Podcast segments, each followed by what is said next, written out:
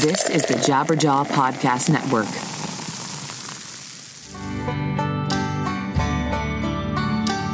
What's up, everybody? Welcome to 100 Words or Less, the podcast with me, Ray Harkins, your ever present host, hanging out with people in independent music, whether it's playing in a band, whether it's putting out records, something involved with this awesome music scene that we hold so dear. And as I get older, I'm like, man, this is this has sustained me. This has been going on. I still care, and I I like that, and I hope you still care. So, who do we have this week? We have Aric Improta. He is the drummer for Night Verses. He also is the drummer for The Fever, which is uh, ex Let Live and Chariot, and they just have a lot of cool stuff going on. And uh, little, little did I know, I actually knew him, even though this got scheduled through a publicist and you know all the normal procedures that you do to uh, have a guest on a show.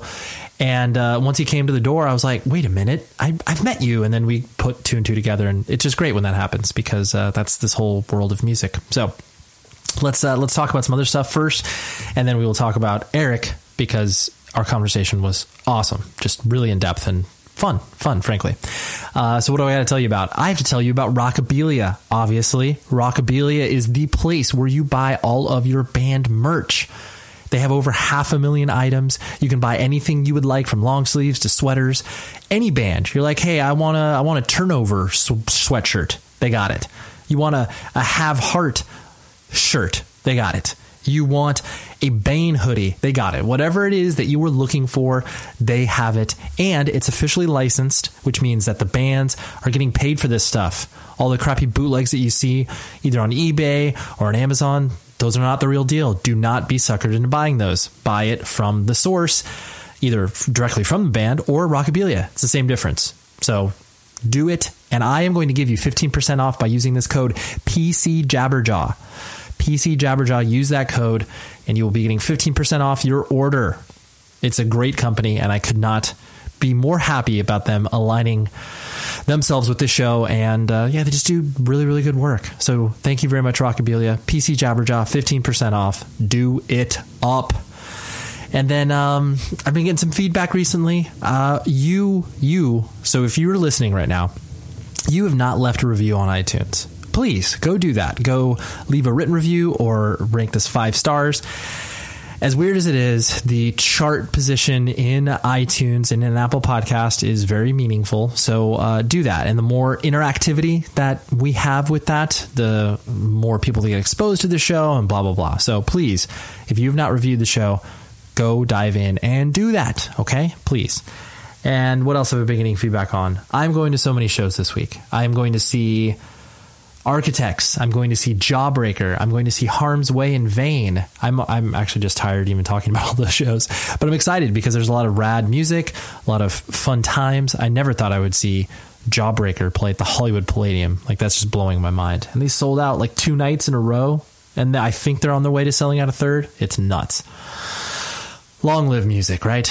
Okay. Uh, and I also have to tell you that uh, the Taken EP is going to be coming out in late April pay attention. I will mention some stuff on here at some point. I'll probably play you a song, so pay attention. That's my that's my band, and I'm really proud of this uh, this piece of work that we're putting out. So that is that. And uh, Aric Improta he is a very good drummer. like, not just a very good drummer, he is a performative drummer. He is uh, a guy that is incredibly engaged with his instrument, with the crowd. Because, you know, some drummers, they just kind of get behind their kit and do their thing. And there's nothing wrong with that. But uh, Aric definitely takes it to the next level. And um, I just, I, I admire that. I admire a person who's like, you know what, I want to carve my own niche. I want to do my own thing, and that's exactly what Aric has done. If you've seen any of his bands, you know what I'm talking about. So he is uh, an incredibly engaging chat, and that is a chat that I want to bring to you right now. So here's Aric, and I will talk to you after the episode is over.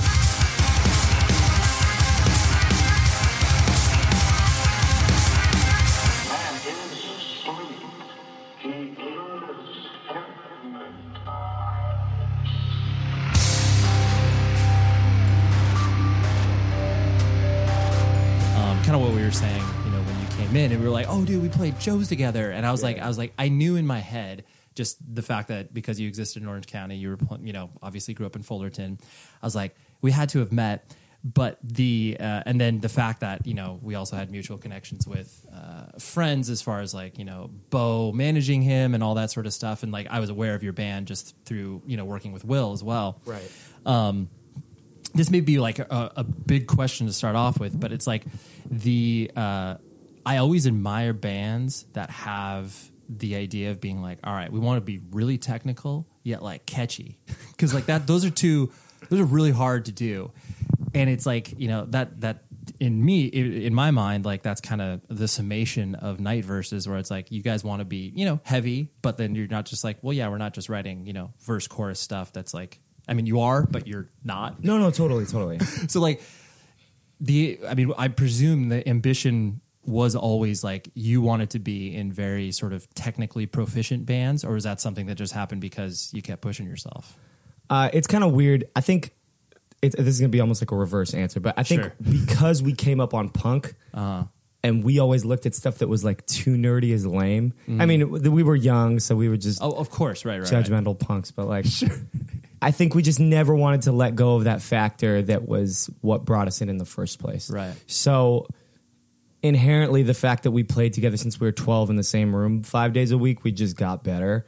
And people That's would just true. try and do stuff like push each you other. were practicing five days a week Yeah.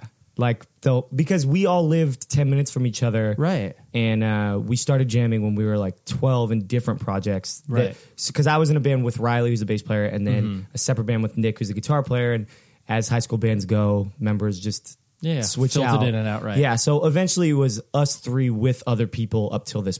And then Right. I'd say once we were like 17 to probably the last year we played like five days a week and like took it real i don't know why we took it so serious now like like we would because we could only practice at my house till 10 at night Uh-huh. so if somebody's schedule was off we would like go to riff house and and practice at a practice studio and we wouldn't Oh. even have shows coming up we would just be like we need to write like we need to do something wow and uh, so yeah, I think it was it was just kind of a natural process. Like, and that's why we pushed so long, even when we'd go in and out of having singers, because between the singers we'd had before and Doug, we were instrumental for like a year and a half, two years, just trying out different people. right But because we grew up liking the bands that we did, we just we were like, let's just keep trying, let's just keep working with singers, keep making this happening Yeah, yeah. happen. And then eventually, it got to the point where like now that we're at the age we're at, we're just trying to do what we will be most effective at and what we we know we can control. So Right. we like instrumental music, but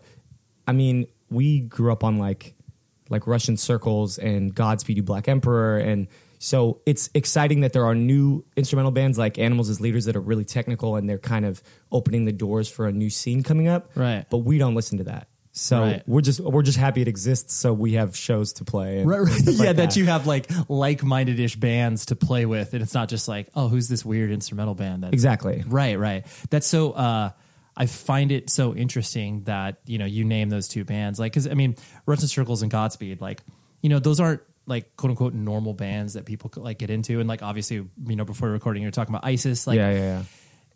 like that's you know it- that just goes to show me that you were you know n- always kind of like looking for more when it came to music And, like, Definitely. why but i mean why like were you guys all just kind of ping-ponging off each other like that like you'd bring you you'd bring a record to practice and be like dude check this out and it blows people's minds or how did that work I- so it's really weird because we grew up in in, in Fullerton and Sure.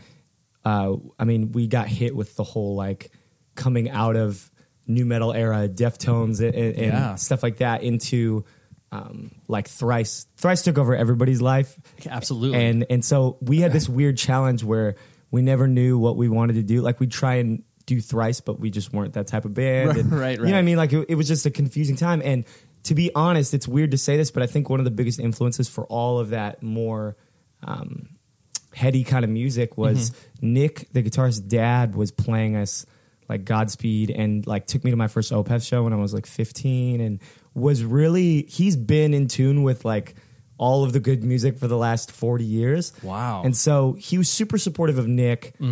Um but also was like, "Hey, check this out." And like gave gave me like my first Dead Can Dance CD and like just Wow. really like like he he just kind of listened and even when he didn't necessarily connect with it, mm-hmm. he would still like keep tabs on it and be like, "I think you would like this." So I mean, it, That's impressive, dude. Like, Yeah. Especially too because like you know, when you're looking at older figure, especially when you're looking at like parents, you know, you're never being like, yo, their music taste is cool. But like the fact that he was already like, he he he broke through that barrier and then was also like, oh, here, like taking you to your to an Opeth show, like that's that's pretty rare. Yeah, it- especially from a fa- like a, a friend's father to be like, here, check this out, guys. Totally. But uh, honestly, like, I mean, we all had our own influences, and, and Of course. from that kind of stemmed off into our own places where, like, on our own, we don't listen to anything the same, but we know we want to make the same music when we're together. But his dad was definitely, like, at least for me and Nick, the weird. Uh, Yeah, yeah, yeah. Like- the avant garde. Yeah, because because there, and it's it's interesting too because like you know when you are of that age, um, you know you're listening to music one of two ways. Like one of them is really kind of devoid of like you don't care if a band at that age is in like the scene or anything. You know, you're just Right, like listening right, to music for music's sake. Whereas like when you're you know 18 to 22, like the scene has to like you're like oh I can't like this thing that doesn't really fall into that category Totally. but and, and then also like that your brain was kind of ready for that challenging music because a lot of the times you know you have to be frankly a certain age in order to like really soak in well, I, I don't know if it was ready. Like, That's true. I, get what you're saying. I totally agree with you. But I remember, like, some of those records. Right. I mean, and this was just like a, a big life lesson for me was I would get those records like Godspeed. I, I would try and play, and I'd be like, fast forward. I'm like, oh I of don't, course I don't know yeah. what's happening. here's a 25 minute song right yeah, right, yeah yeah But then when I started drawing a lot, I would play it, and all of a sudden, when my attention was on something else, like I would get hit with it, and then I would start listening to it when I was drawing, or like Dead Can Dance, for example. I had uh, Into the Labyrinth for like two years, and I'd put on a song or two, and I just Right. was like, I don't know, I don't, I don't get it. And then we were on tour with Norma Jean, and we were in a bus.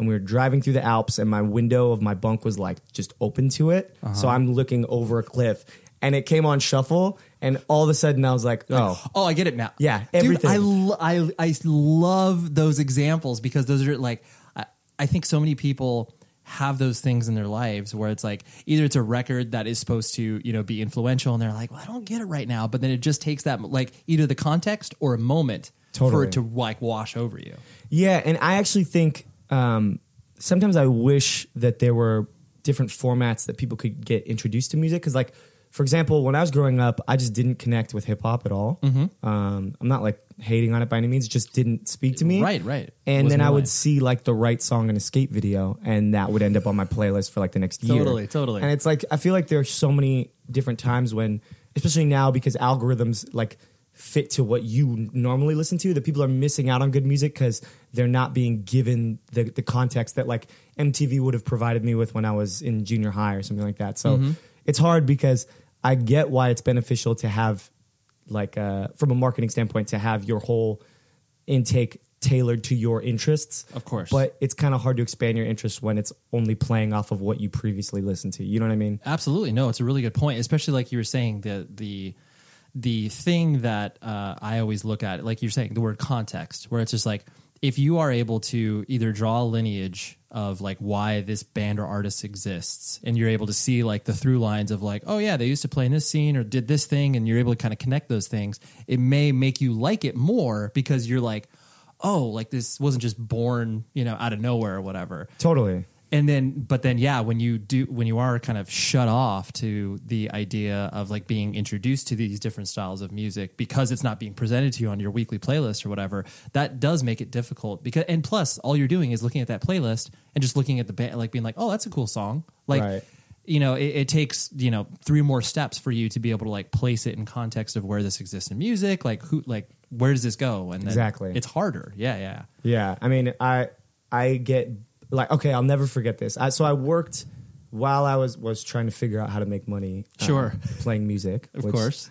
still a It's still a- still a thing, yeah, yeah. endless journey. But but while I was figuring that, out, I was working at the YMCA for seven years, and I was uh, doing an after school program with uh, K through six graders, and I remember asking my sixth graders, and mind you, like my sixth grade like way to kill time was to just take my binder and write as many band names as possible. Sure. like like Yeah. everything. You know what I mean? Like even if I didn't know any songs, Right, like, doesn't matter. I know the I Misfits still know the- logo, like, and I would write it on there.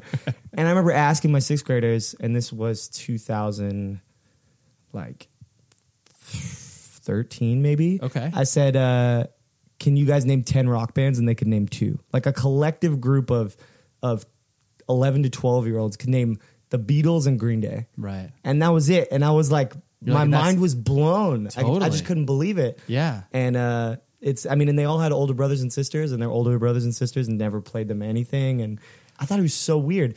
And That yet they knew like, like that that movie. I would hear about this all the time from the kids. They'd watch that uh, Pitch Perfect movie, Of course, right. And they would know songs from the '80s. I can't remember if it was like a Tears for Fears song or something like that, but Uh-huh, sure. they knew the music and they liked it. So I knew that like in the right context, they were still connecting with it.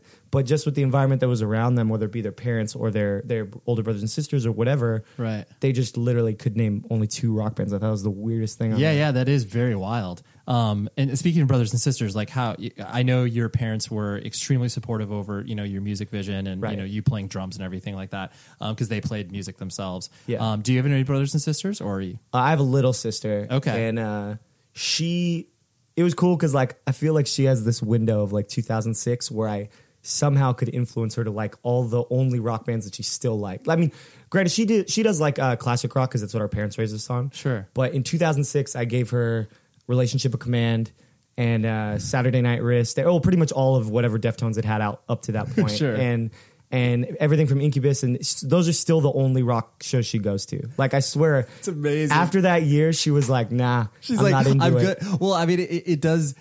It brings up a point where it's like, I mean, I think this was like a year or so ago where I, you know, I read. I think the age in which people stop, like, leg- legitimately stop listening to new music and stop seeking it out is like, thir- I think it's 32 or 33 years old, and this is a, Okay. know, a study done by Spotify or whatever. Yeah, yeah. But like, yeah, to your point, like people reach a certain age in which they're like, when music isn't like isn't the center of their life like it is for you and I. Right. They're just like, like I'm good. I've got my, I've got my 40 things I need to listen to. And, But I just like it how you could pinpoint it to 2006 where she's like, I'm done. she was so. Well, what's funny is like I would show her things that I know Uh-huh. you could could could could open for those shows, and it would be awesome. And she's like, "I don't know. I don't believe him. I just don't believe this guy." Wow. And I'm like, that's a, that's a pretty, like, that's a cool observation. I mean, from herself where she's just like, oh yeah, I don't like, it doesn't strike me as much. Right. Not just like I don't like the music. It's just like, oh, I don't believe it. Yeah, like she's not like anti rocker. I mean, she'll No, still no, go to no. every every Incubus show. She actually got to see. uh I mean, this is more to the classic rock side, but she got to see Tom Petty like two weeks before he passed. Oh, at the bowl? Yeah. Oh, that's amazing. like she she she's dope. She's got good taste, but it was just funny because literally anything else after that year, she, Yeah, she's like- no interest. thanks, but no thanks. Yeah, Um, and so you're, uh, you've, I mean, from what I know about you, you've always uh, kind of struck me as like an outgoing person. You know, like you, um, as far as being friendly and like you know the, uh, but the common conception of drummers is usually like, oh, they're the weirdos behind the kit. you know what I'm saying? Like that's the, that's a stereotype of like either they are just you know they're on on the beat of their own path or Right, right, right. they just don't know how to interact with other people or whatever like but you've never struck me as that and like you know the uh, i guess the performative nature of the way that you play drums like you know kind of goes into the outgoing experience like has that always kind of been who you were or did you have to kind of grow into that Uh, so I think what happened was I just drums were like a, a coincidence. It was a coincidence that I had drums and that I decided to commit to them because I, I I've um pretty hard time sticking to one thing. Like just my attention goes all over. Like I've I played like 20 sports growing up and skated and drew and everything else. And um, what happened was I had a drum set from a very young age, but I couldn't focus. So I would just run, make a bunch of noise, and then take off. And then like break that set. And my parents, I would ask for another one just because it, was, it felt like it was supposed to be there. Sure. And then even I would lose my sticks. I'd play with like castle towers, like Lego Oh, castle towers. Right, right, right. Break that drum set. And, uh, you know, I I grew up in a school that um, it, it's Whitman uh, Elementary School in Cerritos, and it's predominantly Asian. And so Mm-hmm. my whole life, I'm going to talent shows where these kids are just phenomenal. just killing it right So I didn't even see. It was like watching another language. Like I just assumed I would never get there. right right I mean, I was so behind. I'm not saying this to be cheesy. This is honest. That every year that they would announce like so and so is playing a Beethoven piece, I was always like, this is this was not in the movie. Like Right. this was not. I don't know this song, and it really. I just was so disconnected with Sure. any traditional training. And then um, the minute I got into junior high, it was like seventh grade was skateboarding. Eighth grade, everybody got a guitar. Okay. And the first time I played a song, like we wrote a song, it was just an intro. I was like, now I have a reason Mm-hmm. That's to what's practice. it. Right. Exactly. So I think the, the whole reason I gave this backstory is that I've never felt like I had a deep connection with just drums. They just happened to be what what made sense because I had them and because I just I'm kind of like a like rambunctious person and, and I never had to worry about hitting a right chord. Like you just you hit the drum and it sounds the way it's supposed to. Of course. And if you're frustrated, you can go crazy and they're not going to break as easy. So I think that the only reason that that I don't fit that stereotype is that I just never obsessed over drumming as much as I did playing music. And I think the the whole performance aspect I can root directly to seeing uh, at the drive-in's Big Day Out concert. Oh, sure. When uh, they went to go play Arcarsenal, and like I just saw Omar flailing, and I was like, "That's what I want to do." Uh-huh. Right. Like almost to the point where I didn't play. I was like, "I need a guitar because I can't do this." And then I started to see the benefit in the fact that I just didn't see any drummers playing that way Of course. and then tried really hard for the last whatever 12 years to, to connect those Right, two, right. two things so i would say that's probably the difference No, that's but I, I I like how you lay it out like that because it does. Um, I, mean, an obsession over an instrument um, can obviously happen to anybody of any personality, but when a person goes like so far into their instrument and you know becomes such a gearhead that they you know they, they lose sight of the uh, you know n- not only the social aspect but like the creative aspect where it's just like they're so focused on you know the gear the technicality of it that it's like oh like I am creating this thing to connect other people. Like, Right, You right. know, I, I mean, not that's not like the sole thing, but you know, that's all. That's I mean, music is social. Like that's the way that it always will be. you know? totally totally and i think that's what we are trying especially now that we're committing to being an instrumental band uh, trying really hard not to lose because so many of our our peers um, that are on a certain level and i'm not i'm not saying other instrumental bands but just i just Yeah. like even just going to NAMM this past week Sure. um, you see that all they do is just chill in their room and acquire skill. Right. And like it's super impressive and Of course. on on a, a work ethic level, obviously it's it's incredibly inspiring, but uh, we just don't want that. Right. So, so that that's just I mean like we always we can dive pretty far into the technical stuff, but we'll always pull back and like li- again listen to uh, at the drive-in on the way to the show or something. right, or right, like right. Rage- yeah, you don't want to be machine or something. Right, right. Because there's a fine line between being technical for technical sake to Right. like you're like, hey, we're you know, I mean, it's always funny when you're in a band and then you're like, oh, dude, this part's gonna bum people out because like you know it's not moshy Yeah. enough or whatever. Yeah, yeah, like yeah. that's funny, but it's not to the extent where you're you know you're like you know you're sacrificing where it's just like, oh man, I can't wait to ruin this song by doing this. You know, like right. Yeah. And we've, de- what we've definitely ruined a few songs over the years, but I, I know exactly what you mean. pardon the interruption, but I have to tell you about this incredible company that I believe greatly in. So, you you like to be healthy, right? You'd like to keep your hair right. So how about go to forhims.com? What, what is it, you ask? It's a one-stop shop for hair loss, skincare, sexual wellness, all for men. They've got medical grade solutions, real doctors, and well-known generic equivalents to name brand prescriptions that can help you keep your hair. Forhims.com offers men easier, more affordable access to the prescriptions and products that med- and medical advice that they need. There's no waiting room, there's no awkward doctor visits, and these are not herbal supplements. These are prescription solutions backed by science. Save hours by going to forhims.com and answering a few quick questions. Then a doctor will review and prescribe to you, and everything will be sent directly to your door. So seriously, order now. Listeners of this show get a, a free trial month of everything you need to keep your hair for just $5 right now while supplies last. Go see the website for full details, and this would cost hundreds and hundreds of dollars if you went to a pharmacy. Go to forhims.com slash words. $5. That is what you're going to get for a trial month. It's awesome. Now, so many people, especially dudes, they don't go to the doctor. They don't take care of themselves. And it's it's terrible because you would be helping yourself by avoiding so many of these common things that men experience, especially hair loss. Like what's easier to do? Replace hair or keep the hair that you have? Trust me, this happens to dudes. It's happening to me. And these are things that can be preventable. So go to forhims.com slash words. Please. This will help you greatly. This will help improve your health. This will it will make your life easier. Trust me. And you will be able to go through the step by step process and be able to get a diagnosis for whatever it is that uh, you are curious about. So forhims.com slash words, $5 off, or not $5 off, $5 for a whole month. Okay? Please do that. And on with the show. And so then kind of, you know, tracing what you were saying where it was like, you know, once you started to play guitar and then you started to um, you know, like play shows and exist cuz that was probably like, you know, early early high school is when you started Yeah. to probably like play local shows and Yeah. play the alley and everything like that in Fullerton.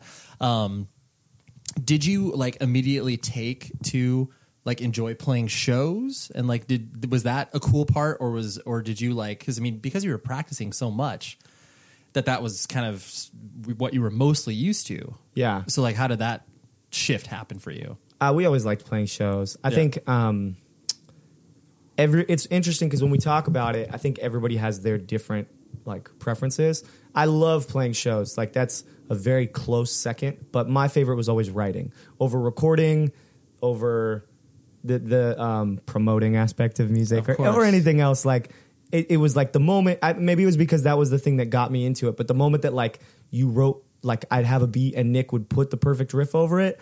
That's always what I enjoyed most.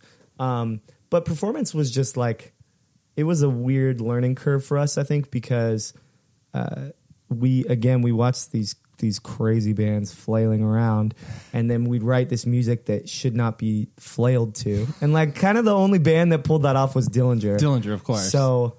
Um, it- there was like some real bad shows in the beginning, and I'll never forget this this church show where Nick like went to throw his guitar over his head, Mm-hmm. and uh, he totally lost balance and is like falling back, back, back, like taking steps, steps, steps, and then takes out my hi hat. And I remember just being like, "All right," so I just started kicking every cymbal over and like tried to act like that's what was supposed to happen. Totally.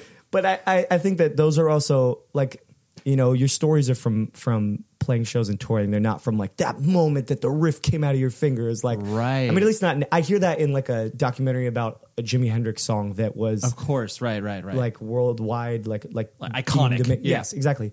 But um, but you know, like the the life part about it and what you should be doing is taking it and showing it and connecting with people. Like, Right. uh, even if I enjoy one slightly more, you know, again, that's all the good stories come from when you're playing shows and when things go wrong or when things go like surprisingly right or you meet people. So Right. uh, I think we figured it out, and and it was cool that we were all on the same level. So we equally sucked until we got a little bit better each show, and there was there was it wasn't like there was one guy that made it difficult to to do. You know what I mean? Right, like yeah, but I I do like. I mean, because it is really rare to have what it is you're kind of talking about, as far as like the you know the core dedication of you know two to three people that are you know practicing as much as you guys did, experimenting as much as you guys did, um, you know being terrible in front of you know like because that, that's what I mean. That's obviously what playing in you know your early bands is all about. Yeah. where it's just like how how much can we not suck tonight or whatever and it's not Yeah. from like a playing perspective because clearly you guys were you know practicing and you could like put it forward but it's you know your chops weren't there from you know either songwriting or like whatever Right. perspective Totally. And then and then that that figuring out that comfort line of like, you know, balancing your adrenaline on stage because there's Yeah, songs we could kill it in the room and then we get on stage and we watch video and then we would turn off the video and then we would just like uh, when we were young we wouldn't talk about it. Now Yeah. we'll now we'll like assess it and figure Of out how to step it up. right. Yeah, I mean, again, it, it's it's a lot nicer to have a group of people to learn with than to just kind of hack it yourself and, and jump from band to band, making Right. the mistakes you do. So I, I feel very fortunate in that sense um, that that they were down to do it that long. You know what I mean, and, and stick it out. And and I do have to say that there were a lot of people in those times that were dedicated with us. Of course. like obviously Doug when he was in the band, he Mm-hmm. he was all in. But uh, it's just those were the two guys that did Yeah. it start to finish. So Yeah, and it's so hard. I mean, and it, it's so hard when you're those you know younger volatile years where it's like you know going away to college and like all of these life changes that you're going through as you're putting all this together to retain. You know, I mean, that's the hardest thing about being in a band is not breaking up. totally, totally, like not Yeah. like losing everybody. Where it's like, oh wow, looks like I'm the only one here. Like I don't uh, I don't know what to do or yeah, whatever exactly. and that that that core like you said that core uh, the core group of people that you were playing with were all you know on the same page like that's just yeah that's really rare um the you know was there ever like as you were going through high school and you know still playing in, in, in tons of bands like was there ever uh, uh, a vision for you from like you know a career perspective like or was you're just like yo music like i gotta figure this out somehow um I, I mean, yeah, th- there were like bad guesses at what would happen. Of like, course, like yeah, when I'm 18, if like I'm not signed, I'm gonna do like I'm gonna join this band or I'm gonna do, you know what I mean? Like, Oh, okay. there was just these like these like because we would see, especially when I think when music became less like you had to be on the radio to make it. Of course. We would see these bands at Warped Tour that were our age, and so Right. we'd be like, "Well, I can play those riffs, and I, I can play that drum beat, Totally. so our band should get to that point." And Right. uh, those things didn't happen the way that we thought. Of course, right, right. But I think ultimately, like, and not, not to be cheesy or anything, but it was good for us because it made us deal with all the crap early, Mm-hmm. where we were like, "Are we actually serious about this?" Because we'd have so many. We've. I'm gonna make a list this year of the the things that have fallen through for me, Nick and Riley, because the, the list would be like 16 pages From The just- touring to record deals to, to whatever. singers to anything. Yeah, and and Sure. and uh, it's funny now, but like there were some intense moments where we would be bummed for a day, and then it was just always like, all right, well, what do we have to do next? And so Right. that that hesitation of what to do next just became shorter and shorter and shorter as each each thing happened, and then Mm-hmm. uh, eventually it got to the point where was very slow progression, but it was always progressing, and that. I mean, we've just we've done so much now. It's like hard to really think. I mean, I mean, together, Right. it's hard to really think of what else we would do. Right. I mean, I'm sure that we were all figuring out our own way to sustain Sure. outside of the band um, and and still fit it in the schedule. But yeah, I don't know. I think we all. I remember Nick had a like a thing like I forget what it was like 25. If he's not a certain thing by 25, he's going to bail on it. And then obviously 25 comes and you're like, Comes and goes. you're like Yeah, well, like, I, s- oh, I I still still- like it- this better than everything else. So Right, right. Well, because there is there is the the central idea of you know building your life around a band, and that's like you know like whatever getting you know just like well yeah I'm going to work at you know the bagel shop when I'm home or whatever. Like Right. I'm going to have these these jobs that are you know whatever transitionary for most people, but like for me this is my thing because it need it gives me the flexibility to tour or whatever. Like, Totally. um, whereas you know some people it's like they they feel like once they hit that mythical age of like oh once I hit this like I got to roll up my sleeves and take this seriously or go to college or whatever it is. Yeah. But it sounded like you guys always just kind of had that central premise of like well yeah we're just going to continue to build this thing. Yeah, and and it's been interesting to see everybody kind of adjust. Um, but i but it's cool because it's all different. Like Mm-hmm. Riley, um, Ri- I mean Riley. Just for the record, Sure. I haven't brought him enough, up enough in this interview so far. But like Ri- Riley was always really good at everything he did. Like when we were 12 Uh-huh. Riley was jumping ten stairs on a skateboard and Oh, like dude one, he- of, one of those kids yeah. yeah, like if he wanted to do that, if he didn't get into guitar, because again, it was like seventh grade was skateboarding, eighth grade was guitar. If he never got hit with that wave, he would have been fine skating. Right. Um, but Riley decided uh, a few years back that he was going to start a clothing line, and like it's been. It's cool because I'm watching him look at all the mistakes we made as a band and like skipping those steps with with his clothing line, which is sick. It's amazing. It's like a faster progression. And Nick has gotten super into uh, to recording and um, and Riley because he's doing that he's like he's insane with Photoshop. So it's been amazing because we're all finding ways to take the things that we do outside and actually become an in-house band. And Right. you know you see a band like Converge where. You have uh, Kurt doing all the the recording and Jacob's doing the the album art. And it's so much cooler to me to think about that It coming is. from the band versus Yeah. like when I was young I would assume that. And then when you find out like this guy made the album cover you're like oh that that wasn't the singer? Like I don't you know when I was I young love, I, I love that. You're just like you're like oh yeah every band does everything for themselves. Like oh wait what? For yeah, real? yeah. Like I would have swore that like Billie Joe drew the cover of Dookie when I was a kid or of something. Course, you know what I mean? Totally totally. So I, it's fun that we're uh, finding ways to integrate all of those different things, and it's it's also uh, convenient that we're all interested in different things. So it's not like me and Riley are like Photoshop battling, like you know what I mean? Like yeah, yeah, yeah. You yeah, you all develop kind of your own paths that uh, independently help the band, and then yeah, that's that's really cool that you know it, it collectively kind of just like happened, and there was no one like obviously pushing or having that exerted influence on it. totally. And I think it was just like once one guy got a little bit better at one thing, everybody else is like, oh yeah, I guess I do have That's your time to thing. step this up and and and, Right. and do their end. And uh, so yeah, it, it's been rad, but especially the last the last five years, like because I I do a lot of illustrating on my own time and um. But I, I ca- I know nothing about Photoshop. I'm Sure. so bad. Like, everything I do is like like as if Physical. I was in 1995. Sure, and sure. Uh, so it's amazing to have Nick and Riley understand so much about computers because I'm just like here you go, dudes. Like, help me, Right. help me Well- show this to the rest of the world. Well, I think it's funny too because then, like to you know, to that point, it's the fact that you know you uh, you know you yourself have a following of you know people who are you're like yeah they like the music that you play, but they're just like yo dude he's a sick drummer like and that's I mean you know and that that is a beast in and of itself as well. It's like you know you are in certain ways you are separate from your bands, even though like that's not that's not your intention. You know, you're not being like, oh, this is like I'm going to develop my own personal brand. Like you didn't go out No, totally, totally. e- extending that. But it's just funny because you know because of your your your lack of of knowledge when it comes to you know the internet, computers, whatever. It's like it the fact that you now have that sort of presence online. It's just humorous. It's humorous to me Right. because of that.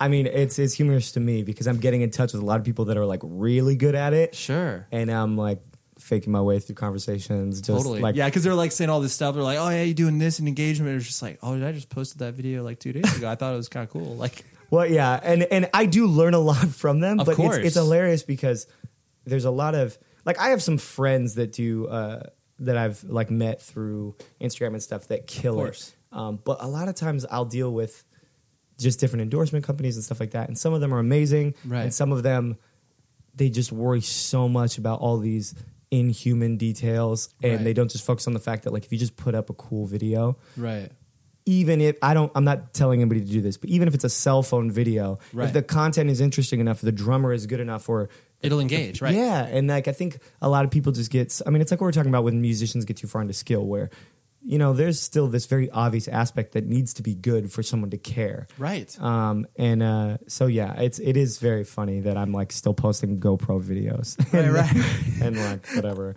and so how like you know kind of because of that and obviously because of you know your involvement you know with night verses like how have you always kind of dealt with the sort of business side of things in regards to music like has that something that's been you're just like the less of that i do the better or like you've rolled up your sleeves and kind of figured it out or what how do you handle it Uh, you know, I think that when we were young, we spent so much time in a, a practice room that we just assumed like if you get signed, then you're good. Right. Like Totally. that, You're on know what easy I mean? street. Right, right. Yeah, you get an apartment and which becomes a house and like Totally. people show up to shows and dude, I can't believe like when we were young, we wouldn't even stay. Like we half the shows we played with you, Yeah. we weren't even smart enough to stay. We'd be like, "Oh, we're done. Let's go Oh, get food." Right. Like we wouldn't keep our merch up. You know what I mean? We just we just didn't know totally you didn't know better right and so I think, you know, you get to a point where it's like you can't make the same mistake over and over and over. sure. So what happened was we um we did this record last y- or 2 years ago Mm-hmm. with Ross Robinson, who for the record is like my f- like my favorite producer of all time growing up. That Yeah. was the biggest bucket list I think so In- far. intense dude but yeah Yeah, sure. exactly. yeah, but yeah. but you know, he did all my favorite records and I remember just being like, I want to know what that's like. Absolutely to- i want to be in that room right yeah, like even as a kid, I didn't know who producers were, but I knew who he was. of course Um, but what happened was we put out that record, and there were uh, so many different uncontrollable factors that led to us kind of hitting a lull where we couldn't tour. Uh, like we had three great tours lined up that all, for one reason or another, like one band, the the lead singer got really really sick, and so they had to cancel it. The other one, they had booked the tour before they asked us on it, but it the the money did not make sense for them to take anyone else out. So it's like all these different things worked out, and I was like, oh crap, we're we're not going to get to tour on this because you Totally. you know like tours usually get planned three months in advance. Absolutely. So if you clear your schedule for three tours and then they all fall through, you get you got nine months free right yeah. and we're like, what do we do? And so I, uh, you know, I, I my parents are um, very good at leading by example and not really like making excuses, and they just kind of get shit done, and that that is what it is. And um, Sure. I was like, all right, I have to figure something out. Like Mm-hmm. I, I've always tried to be conscious of what advantages I have in that moment. So when I was young, for example, um, we were always friends with Let Live, and Right. they got out and they were touring Europe when we were still at home writing. And I, I had those like little moments where like, damn, I want to be in Europe. I want to be doing Of this. Of course, right. And then I sat there and I'm like, well, you know, everybody that's touring doesn't have time to practice. So I was like, I'm gonna practice five hours a day because that's what I can do. And then once I got on the road, I'm like, oh crap, I, I don't have time to practice. So what am I gonna do? And so I'd start making videos. Um, I made this like video for GoPro where I would drum in all these different locations, like different countries and states, and have the like big monument behind me and tied it all together with a BPM. And then I sold that to GoPro, and I and I we also did a documentary where we'd ask people around the world uh, when you listen to music, what do you listen for? And so that that stage was about um, figuring out how to take advantage of being everywhere else but home and making up for the fact you're not practicing. So Sure. what happened was I had this situation in front of me where I had nine months off, and I'm like, all right, I have to do this again. Like, what what am I going to do?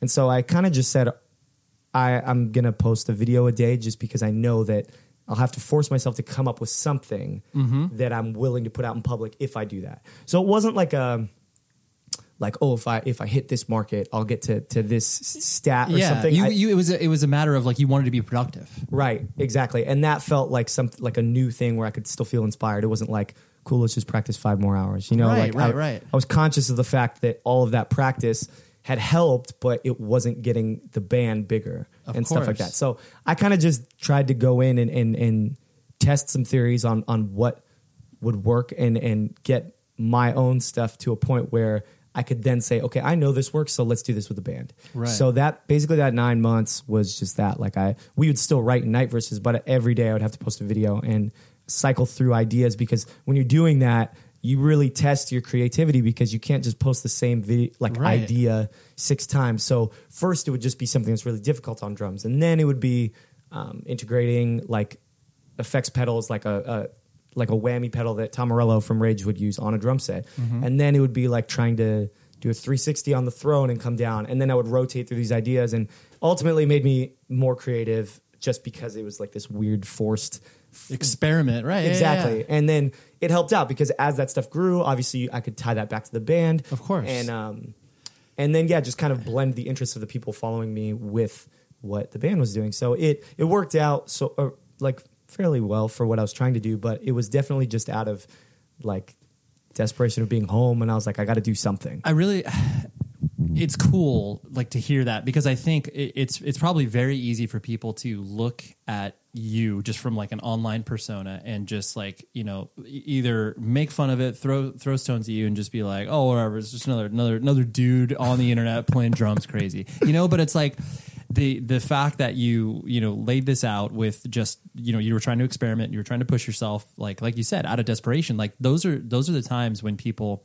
actually accomplish something that is like it doesn't have to be like world changing, but it should be like, oh wow, this changed my life for the better because I was Right. backed into this corner and I didn't know what to do. So I was just like, well, I guess I'll just try. I'll try this out. Like it Right. can't get any worse. Totally. Like what's this go? What's this going to do? Like into my drumming career? It's like no. It's just if no one cares, then no one cares, and that's fine. But like I've developed my skills. It's just very. totally I just like that because it's not yeah you're like there's business principles involved in it but it's not at the core tenet of it you know Totally. And that's what was I think was weird because again, we grew up listening to punk, so like there was like ten years where we were like the internet's lame. Like Yeah, we're, yeah. yeah, I mean like we're not we don't care about that stuff. yeah Like, is social media it's, it's useless yeah yeah, it was like go to a show. And Right, then right. you realize when you tour with a band like we toured with um One OK Rock, who's massive in Japan. huge right Also the coolest people on earth. I need to say that. But Cool. um when they played their second tour here, uh-huh and we were were right before them, and they had like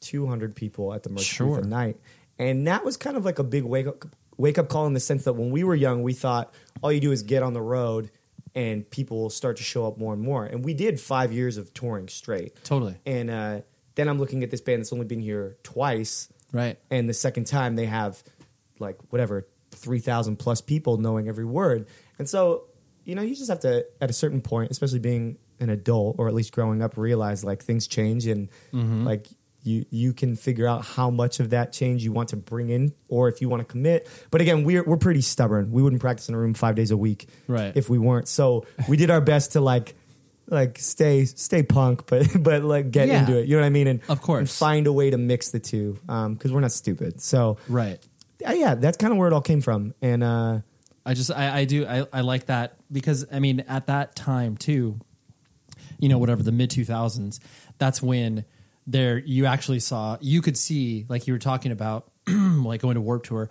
like there was a, a clear map as far as like oh like bands can quote unquote make a living and like you know that living may mean touring 10 months out of the year Right. and then you know having their rent paid but like that was like oh my gosh. But like you know in the whatever late 90s early 2000s you could only point to like maybe a handful of bands. You could be like all right there's like poison the well and like Hatebreed. Yeah. and like they're like other than that you're just like i don't know. Like how, how is that even possible? Right. but then like in the mid 2000s is definitely when that shift started to take place where you could be like all right we can do this and like push ourselves to like try to get to that spot but you didn't have to do it in a way that was like you're like oh like you know so many people talk about like chasing a trend it's like Totally. you're always going to be chasing something if you're being like all right dude like under oath is hot right now we gotta sound like under oath or whatever Yeah, yeah. and it's like that's I love that you brought up that band, by the way, because that was like our high school experience. Was all our friends chasing Under Oath. Absolutely, and it, it- there, there's you know every two years it cycles through where it's just like that particular band. Yeah. You know, it, the, the band doesn't even need to be like the most popular thing ever, but it's just I mean, Saosin was another band where it's just like everyone's just like, oh, so you got to sing really high and be technical. Yeah, totally. it's like, oh, okay, then you have you know your C-rate bands that are just trying to rip that off or whatever. Totally. And I think we are, what's funny that you're saying this is that we always pick the bands that you probably shouldn't be chasing. like we were like, let's be like the Bled. we were You're young. like- you're bl- bled circa like you know two records after uh you know they passed the flask. You're like oh let's like like yeah the bleds like th- we really like that. And it's like Yeah. well yeah that that band like was hot like a couple years ago. You're like but it's the bled still like Yeah, yeah, I- I- exactly it. And I, I'm saying that because they were dope. I don't care. Oh, but, yeah, who cares? But Yeah, we yeah, were yeah. just always like, like one day I remember us talking like, man, none of the bands we like are uh, really successful, huh? And they were like, yeah, that's kind of true. like, Yeah, totally. What, what can we expect here? But, right uh, right I would love to tell you about another awesome sponsor of the show, URM Academy. What is it? It is an online recording school created by Joey Sturgis, Eyal Levi, and Joel Wozniak, producers who have worked with pretty much every heavy band that you can think of. Machine Head, The Devil Wears Prada, Of Mice and Men, Asking Alexandria. The list can go on and on. So here's how it works. At the beginning of every month, you get the real multi track session from a top artist and the mixer's notes so you can drop it into your DAW and learn it by mixing yourself mixing it by yourself from scratch. Then at the end of the month, you'll watch a live streaming mix session where the mixer will mix the song from the start to the finish and explain how they did it on the album and answer your questions live and on the air. Past guests include Andrew Wade from A Day to Remember, Beau Burchell from Saosin, Nolly from Periphery, Daniel Bergstrand and Meshuggah, and Logan Mader and Gojira, amongst many other people. So if you want to take your mixing game to the next level, head on over to urmacademy.com and get your learning activated. I've seen this. Straight up, it's amazing. If I was interested in recording bands and mixing and everything from a technical perspective, I would be all over this academy. It is the real deal. Trust me. Go to urmacademy.com and you will become enlightened. Thank you very much. Now, on with the show. um and like as you uh you know at, like you said you know when when Night Verses was you know out there and touring frequently did you take to the road right away like did you personally like being on the road immediately or was that something that was tough at the beginning No, I mean we it was we went through some hard stuff. Of but course, of we course. had such a buildup of thinking we were going to be on the road when we're 18. That's true. and not being on the road to where right. we were just like, yeah, you just sleep on floors that have cat piss next to you. Like we just thought that's what you do. yeah as one does So right, right. when when it happened, we are like, yup. And I'll never forget this because I so I went to Cal State Fullerton and I graduated in 2012, and the whole time I was trying to get out of college to tour, Right. But the tours just weren't happening for Sure. for our band. So I graduated uh, what'd you get your degree in communications with an emphasis in radio, television, and film because I thought if I was ever going to do anything with it, I'd want to. Um, I didn't want to score, but I wanted to pick songs for soundtracks. Oh, just I thought it'd be an amazing way to promote Music bands I supervisor. love. Sure, sure. And just like, uh, just it, it's. I mean, I liked making burn CDs when I was a kid. I was like, let's make a career out of this. of course So, um, anyways, I graduate, and my friend at the time, right when we graduated, because we got our first tour, like legit tour with Let Live, uh, legit US tour with Let Live, like two months after I graduated. Okay. And my friend had just gotten a job with um, Lionsgate, oh, and Oh, she wow. was helping like assist the music supervisor. And I remember texting her like, "This is crazy. You have to tell me about your job." And like we had gone through the gnarliest night. Like Riley was doing this six-hour drive through snow, and we're all covered in sweat, obviously, but it's Yeah. freezing, so it's just like you're extra like sticky. Sure. And then there's like 16 different big rigs flipped on the way to this house that's two hours away, but it's the only one we could stay at for free. of course And we get there, and I go to bed, and the dog that was with Let Live at the time is like at the end of his leash trying to like bite my face, and I'm just trying to sleep on this floor with cat piss next to me, which is where that reference came from. Sure. And she finally texts me back and she goes, I can't wait to tell you about all about it. We're living our dreams. I, I'd love to hear about the tour. I'm like just looking at this dog and like freezing, thinking like, yep. Yep, like this is this is what I've built my life to. Yeah, totally. And I thought it was so funny. Um, but it was what I wanted. So I was like, I mean, this is hilarious. It'll be a good story later. But I think we were always just down. Like, Yeah, like, yeah, yeah. Just the just the experience and like because I mean I know some people like with I mean you went into it with both eyes open, but sometimes some people. Uh, you know, like that are more introverted or whatever. Like they hit on the road and they're just like, oh, like so I'm never alone, and this is like, oh my gosh, I don't know how I'm gonna handle this or whatever. Right. But yeah, like you you came into it expecting one thing, getting it delivered. Yeah, yeah.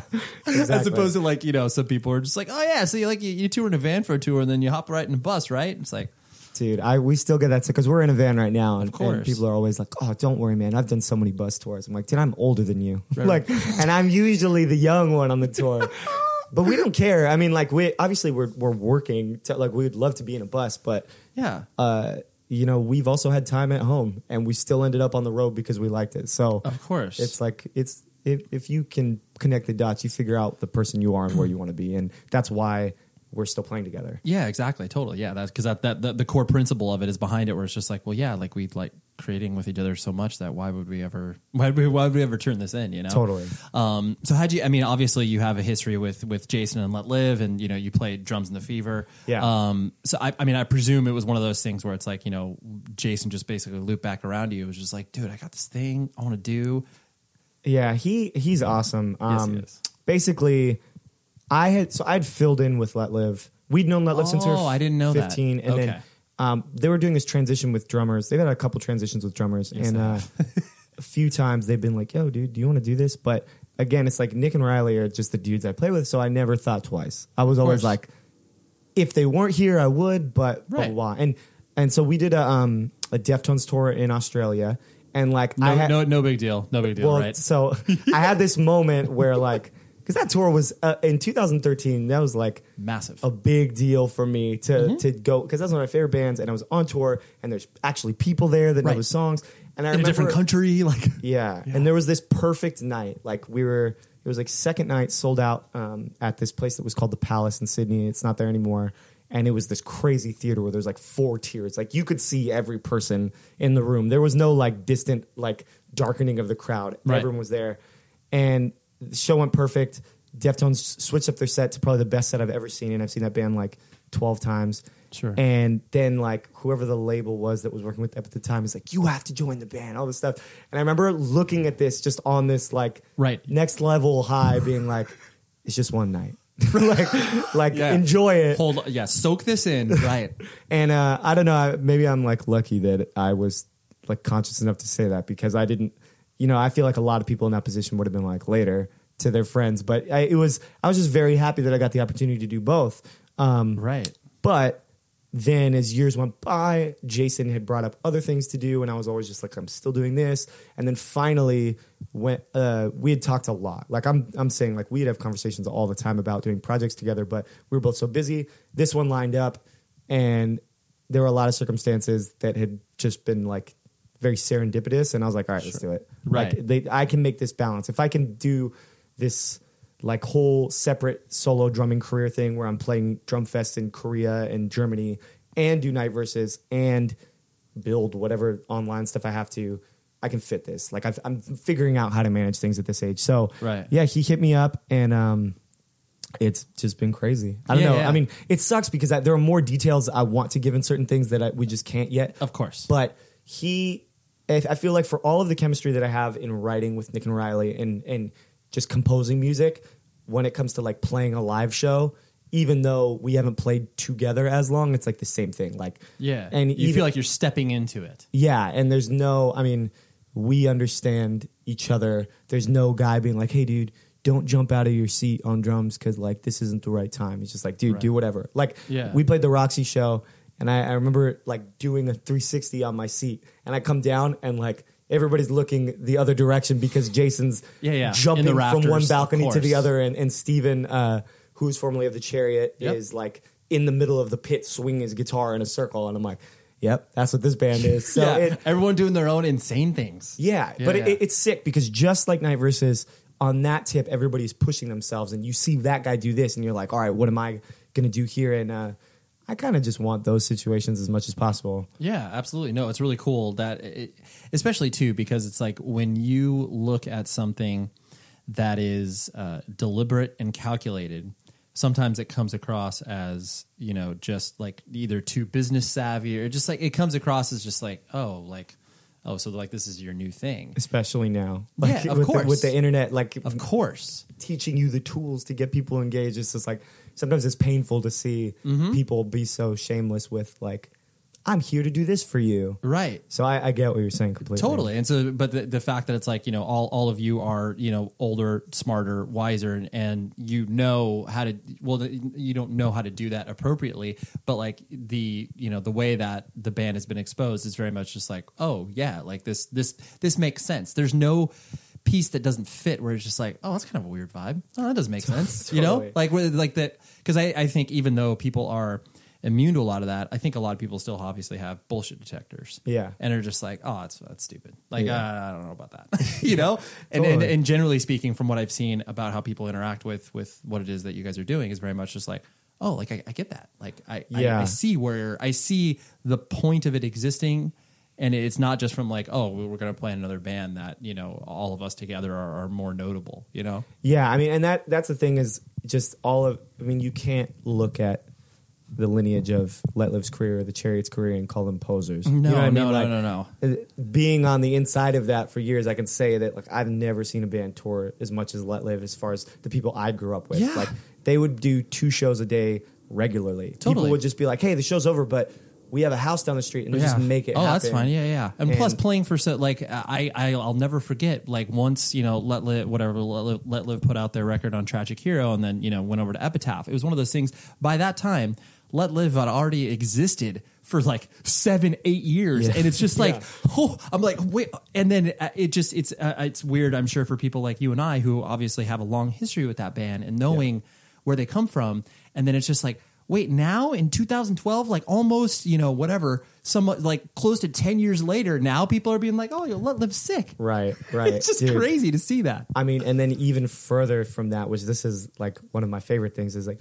like seeing. uh I mean, it, it's weird to say now because I've known him for so long and it, it doesn't feel like this. But seeing Mm-hmm. Jason when I was fifteen and he was nineteen, I was like, "Who is this guy's crazy?" You know? And then- Totally. and then obviously we we started hanging over the years and stuff. But now, because of what we're doing, and I'm seeing, um, you know, like someone from a, a label or someone older Yep. see Jason for the first time, I'm like, dude, this is like watching 15 year old me see this guy for the first Absolutely. time. and- You're like, and you've never experienced anything like it's, this it's before. so fun for me. Even like having like a, I had my parents cruise out to the to the Roxy show, and like, Of course. it's so fun for me to see them see him for the first time, and especially now because I think if they would have seen him when I was 15, they're like, is this kid on drugs? Or, Absolutely, like, totally, totally. They're like, we are not letting our son hang out with him at all.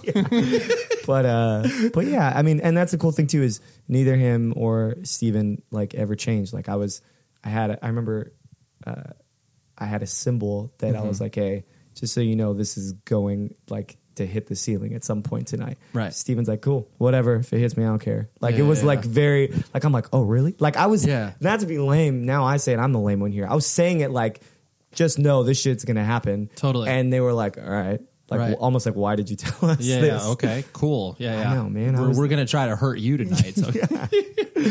uh, the last thing I want to handle was the notion of like what you're talking about in the fact that you know you are known in the drum community and you know you do drum clinics and all that sort of like you're saying you know getting flown to you know Germany or whatever.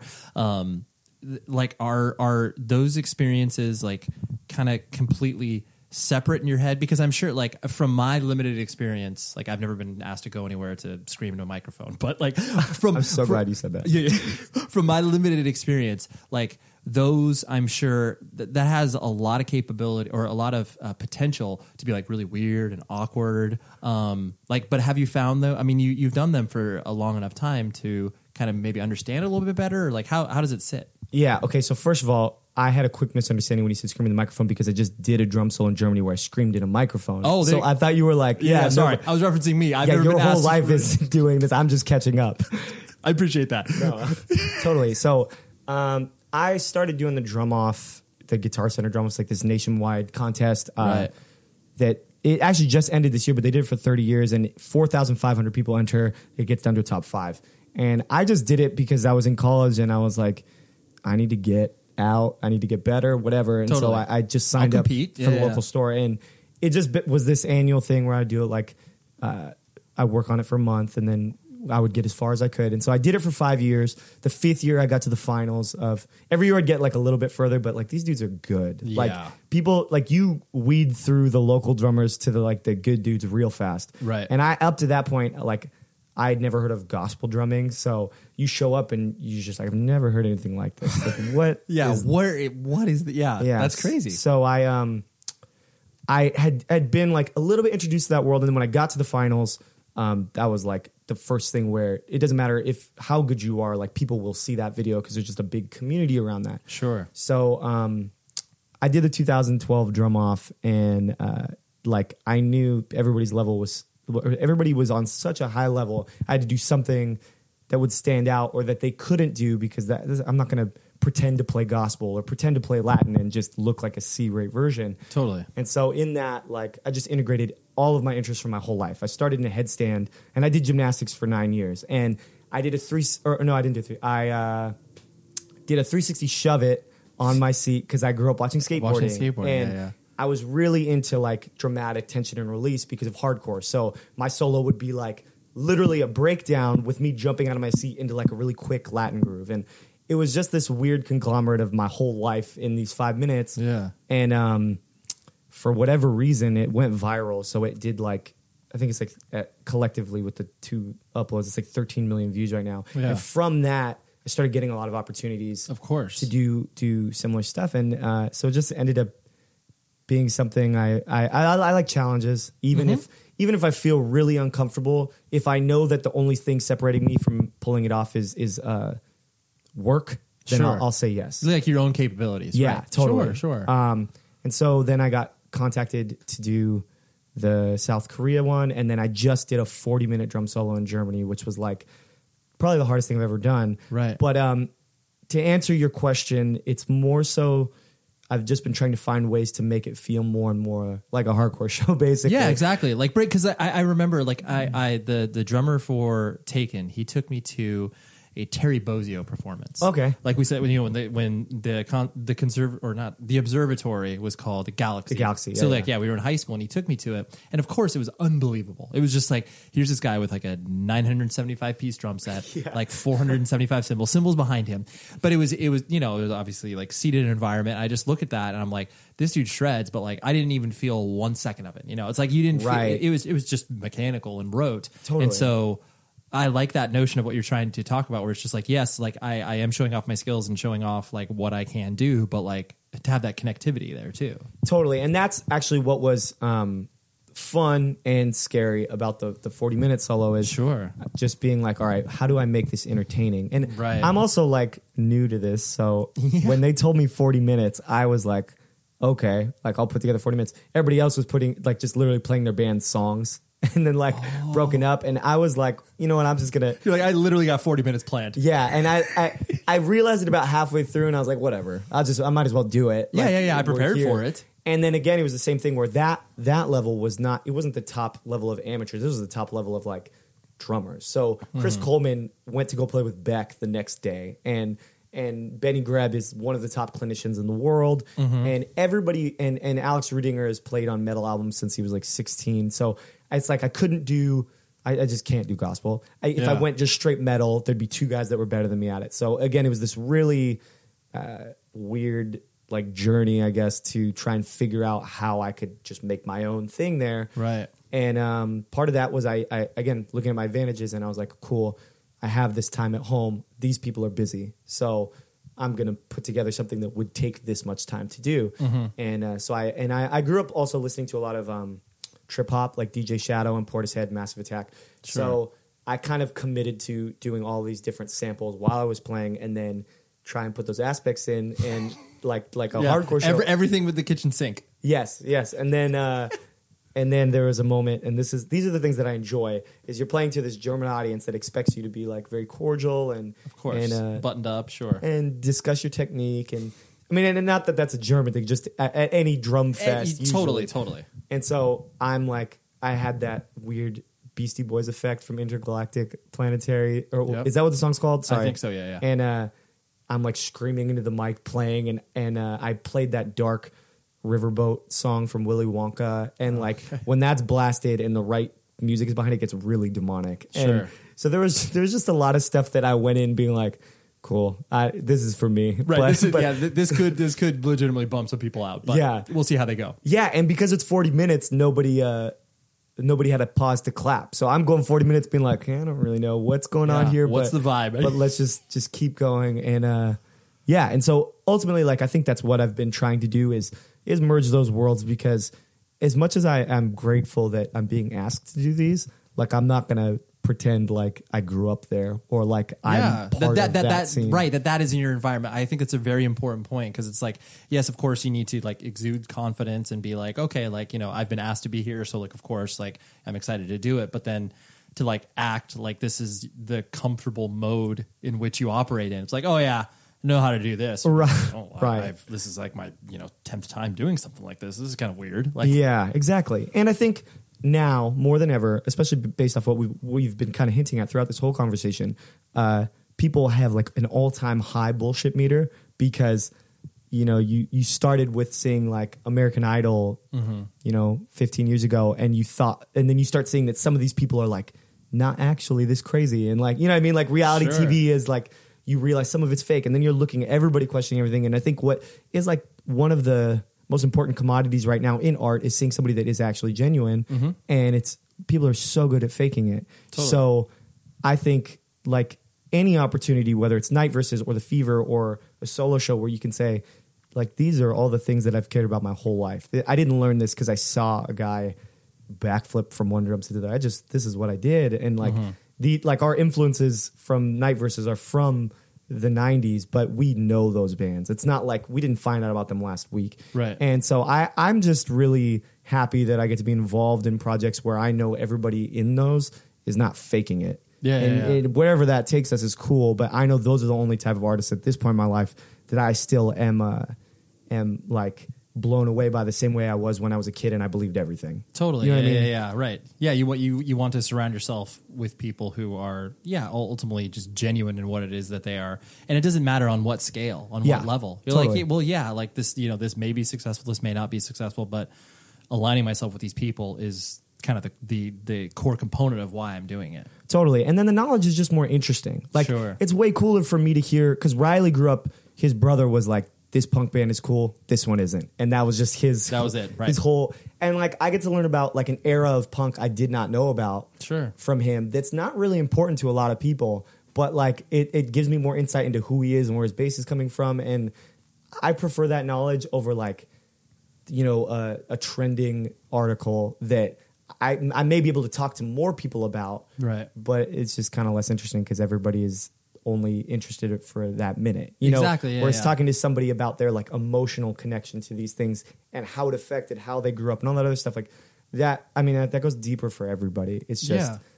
I guess I'm. I mean, you, I'm sure you are too. When you when you're invested with people that are so into their craft that they're willing to sleep in a van for Of course. 10, 20 years, there's there's no like trending factor. They're just like this is who I am. no. Yeah, exactly. It's this is I would be doing this regardless of what you know real life value this is providing. It's just like I'm just doing this because because this is something that's fun and enjoyable and like I, it's ticking all these boxes for you Exactly. as opposed to yeah something where it's just like oh yeah I guess I'll do this because yeah like you said it's it's hot of the moment or whatever. But Yeah.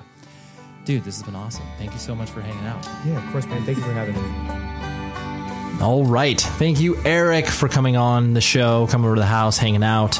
It was funny because he pulled up to my house with his skateboard, and I was like, oh man, this is going to be a great interview. so uh, thank you very much, Aric, like I said, and thank you very much, Alec, for helping set this up. I love that you were engaged with the show. I love that you were listening to the very end because you get rewarded by hearing who is going to be on the show next week. And next week is a super fun one. Carlos Ramirez from noecho.net, who you've heard me mention many, many times before. If you're not visiting that website, you are missing out completely. No Echo is a great, great website that does a lot of coverage in punk and hardcore and metal and a bunch of fun stuff. So, anyways, Carlos and I dissected and got real deep into power violence. We got just we basically buried treasure episode. That's what it is, where we talked about three bands a piece, talked about why they were important, and uh, yeah, just nerd out, and it was great. So that's what we have on tap for next week. And until then, like I encourage you to always be safe. All right. Well, I say be safe, everybody. That's that's better, right? Be safe, everybody. You've been listening to the Jabberjaw Podcast Network, jabberjawmedia.com. Shh.